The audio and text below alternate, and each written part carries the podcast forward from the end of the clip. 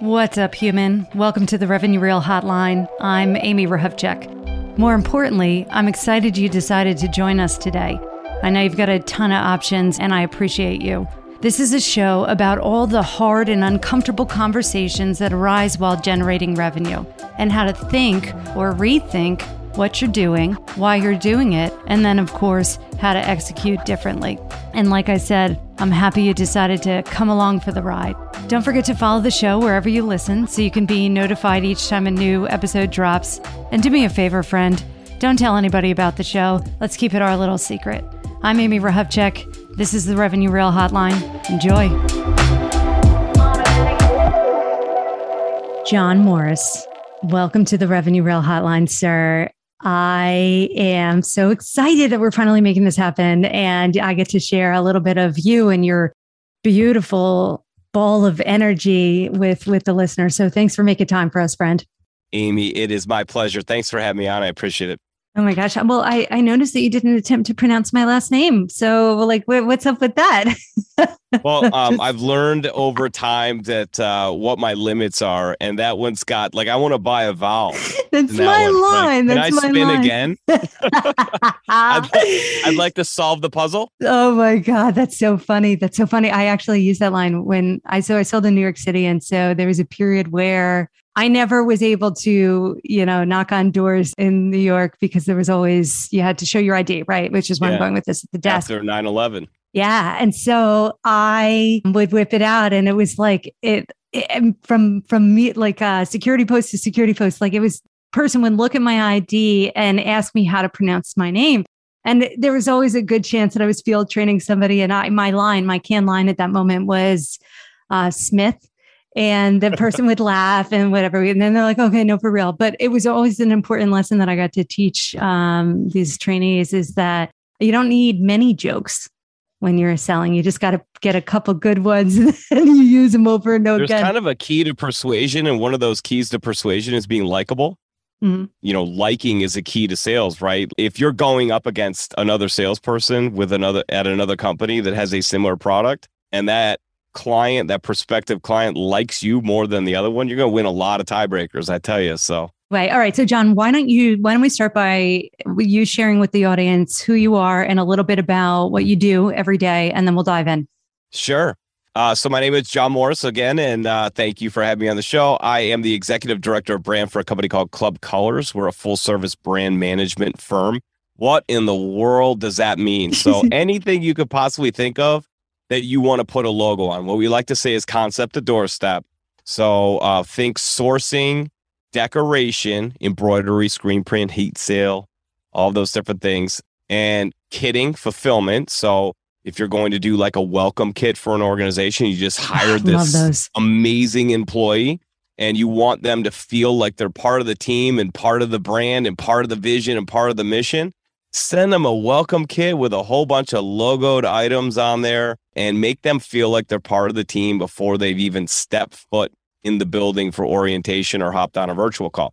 So we oh, do those good. types of things. Mm-hmm. And then we work with universities. So like we were one of the first in the industry when COVID hit to do virtual commencements with our clients. We're licensed with a thousand universities like Northwestern, Clemson, Stanford, Harvard, uh, just to name a few. You probably heard of some of oh, those yeah, universities. Yeah. So when they do their uh, when they were doing their graduation, just think these students and these families, the investment they're making into higher education, and now all of a sudden they don't get to walk.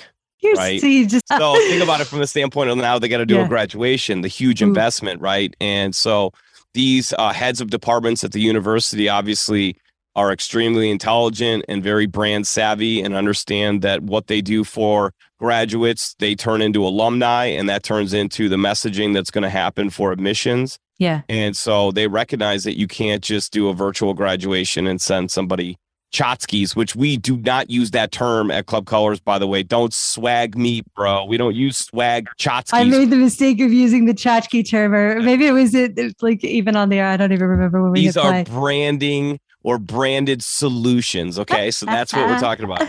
So we okay. did virtual graduation kits where we essentially conceptualized the box with, uh, mm-hmm. with the marketing departments of the organization, sourced mm-hmm. all the products, and kitted those here. And, and a couple of those we sent to 6,000 students direct to their home in nine different countries. Amazing. So that when they did the virtual graduation, the students actually had their caps and gowns and all of the information and, and a letter from the president and along with supported promotional products. Mm-hmm. And they could really feel like they were getting the best of what could happen in a virtual setting. So that's what Club Colors does. I also head up uh, Reach by Club Colors, which is essentially creating a more holistic agency feel with our clients where we can not only support them with branded and logoed promotional products, but now we're getting into content creation and supporting their social media efforts and really trying to get additional content out there to drive brand message. And then you are in the club. I, I know I'm on was... your podcast, but you're still in the club, Amy. We are uh, host a podcast called In the Club, powered by Club Colors, where we bring on our clients um, and influencers and fantastic mm-hmm. leaders and inspirational people, and we essentially try to entertain and educate at the same time. Mm. That's that. I love it. Okay, so listeners, John and I met. Um, I think it was Colin that connected us or introduced us initially, John, but through Salescast, and and I just I love this podcast angle. I've listened to I listened to one of John's episodes, and they're new, right? So it's new and it's like episode four, but the production quality is absolutely there. I love the song selection. I like the imagery. Like I was stalking out your LinkedIn profile and like going through your posts. Like even the video that you did on TikTok, like you got the TikTok side of things already crazy pumping. on TikTok. Like, I'm this 46 so year old man is get. I mean, I'm TikToking right now. I am in that rabbit hole. I'm trying to figure out how to shuffle dance and lip sync. No, I'm just kidding. We're not doing that. But yes, thank you, Salescast. Salescast has been brilliant in that part. We're actually in season two. We tried it on our own. Oh, I didn't know that. Yeah, okay, we tried okay. it on our own, just on our YouTube page, and we did well. Okay, we did okay. pretty well. But there's a huge difference between um, trying to become an expert and hiring an expert. What we recognized really quick was um, we're pretty good at getting on the microphone and doing the interview, and we're pretty good at representing brands and getting that message across. Salescast is absolutely brilliant at that, plus all the other stuff that we weren't good at. So mm-hmm. it's been a fantastic partnership, and we're very grateful. I'm a so I think last time this these numbers may be two months old, but Salescast had launched over 60 shows, 45 shows under management, and like the total number of downloads per month for their portfolio is like something crazy, like over a million. And so, like, Great. think about the insights that you can pull from that too. Yeah. Like, I just, I love it. I mean, so, it's a catalog of knowledge. Yeah. And it's just a special brand of person that's uh, just drawn to that space, even, right? Just learning how to pick up a microphone and to tell your story and to do so in a real and authentic manner. It's, it's nerve wracking, but at the same time, it's just a special thing. And so I've got mad respect for it, sir, on all fronts. On well, all Amy, fronts. we look at it this way too. And I know you guys know this, right? Branding really is about creating a feeling. And how mm-hmm. better to create a feeling than storytelling? I mean, mm, thought so leadership, right, is fantastic. But at the end of the day, people don't really remember how smart and amazing you are as much as they remember how you make them feel. And so writing out text in a post and and some of these different things are great. They're fantastic. But somebody being able to feel the transfer of energy, to see your expression or to hear the tonality in your voice and to understand your greater purpose and your and your meaning, that really takes your brand to the next level. And when I look at Salescast alone, between you, Ed, Chris, and Colin, I mean, my gosh, you guys are taking over the podcasting world for gosh sakes. It's brilliant. So we're just trying to follow that. It's a learning curve, right? Somebody, I think you both, you and I were both on. It was Kellen's post today. It was like, um, "What's the hard thing that you tried?" And his yeah. was golf, golf, and it was yeah. a picture of golf. And so mine was podcasting with the like face, the emoji next to it. Yeah. But it's and he asked a follow up question like, "Interesting, like you sound like a natural." Um, what's been the hardest part and what's been the easiest part? And I, I was actually prepping for this conversation, so I didn't, I didn't respond yet. But I was thinking about it. Like, what's been the hardest part is that there's always a hard part. Like, every time you think you master something, like, it's like the steepest and most unforgiving learning curve. Like, listener friends, if you think you're struggling to listen to your calls, right? To iterate and get better. And they like you, it's shocking how we never have any time to do that because, you know, it's hard to do to listen to yourself. Imagine that multiplied by a hundred because this is a public forum here. Every filler word, every insecurity. It's, and so it's hard, but I got, I got mad respect. You know, the worst is Amy is when you What's go that? back, you're doing the editing, right? Because unfortunately I have to listen to my I don't, I don't know what you, I don't know what that feels like. I have absolutely cannot possibly relate. And, and when I have gone back to do my own episodes, which I do them all, um, I, I've been perfect this entire time, John. So like, I don't know what you're talking about. Yeah, I, can, I know you can't relate, but it's the only way to grow. it is the only way to grow. It's the only way to grow, right? There's you want to you want to become a master at something, you better be willing to be not a master first. Yes. Because there's no there's no skipping that step.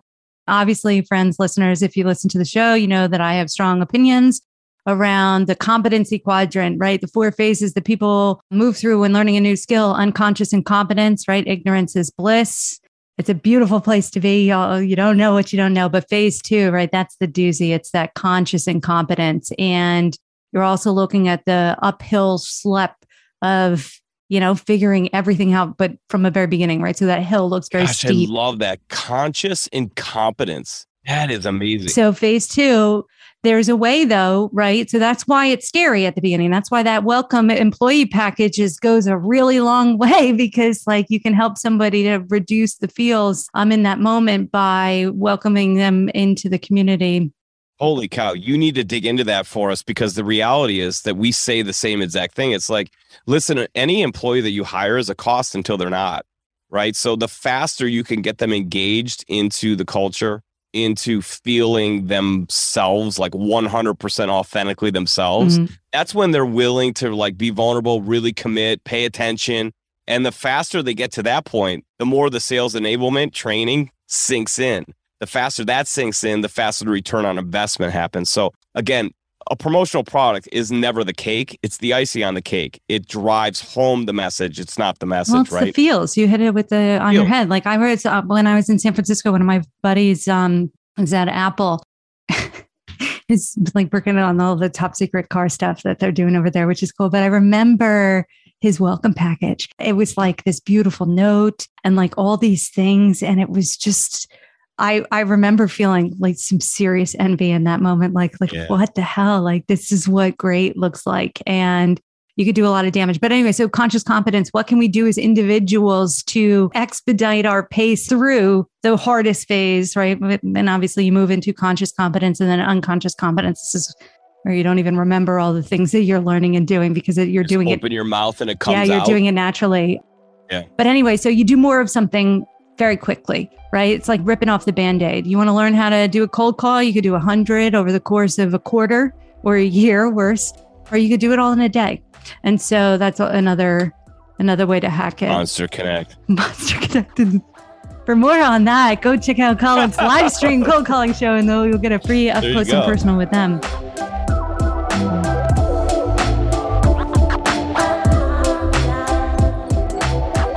That wraps another installment of the Revenue Reel Hotline. I'd like to thank my guest for being so damn real and for sharing their insights and for, of course, being so much fun. And I'd like to thank you too, listeners. It means the world, and I appreciate you. If you have any thoughts or comments or experiences you feel inclined to share, head straight over to revenuereel.com. There's a new join the conversation feature on the right side of the page. I am all damn ears. Final thought we are introducing a coaching aspect to the show. So, anyone who's brave enough to dig into an account strategy or outbound strategy sesh, that's where we kick things off. Please do follow the show wherever you listen to your podcasts so you'll always have the latest episode downloaded. If you want to contact me, I'm at amy at revenuereel.com. If you want to follow me on social, Twitter is amy underscore Hrehovcik, and LinkedIn is linkedin.com backslash amy Hrehovcik. This episode was produced by the fabulous Nian Fiedler. You rock, man, and I appreciate you too, friend. And of course, whatever you do, don't tell anybody about the show. Let's keep it our little secret. Until next time, all, I'm Amy Hrehovcik. This is the Revenue Reel Hotline. Happy selling.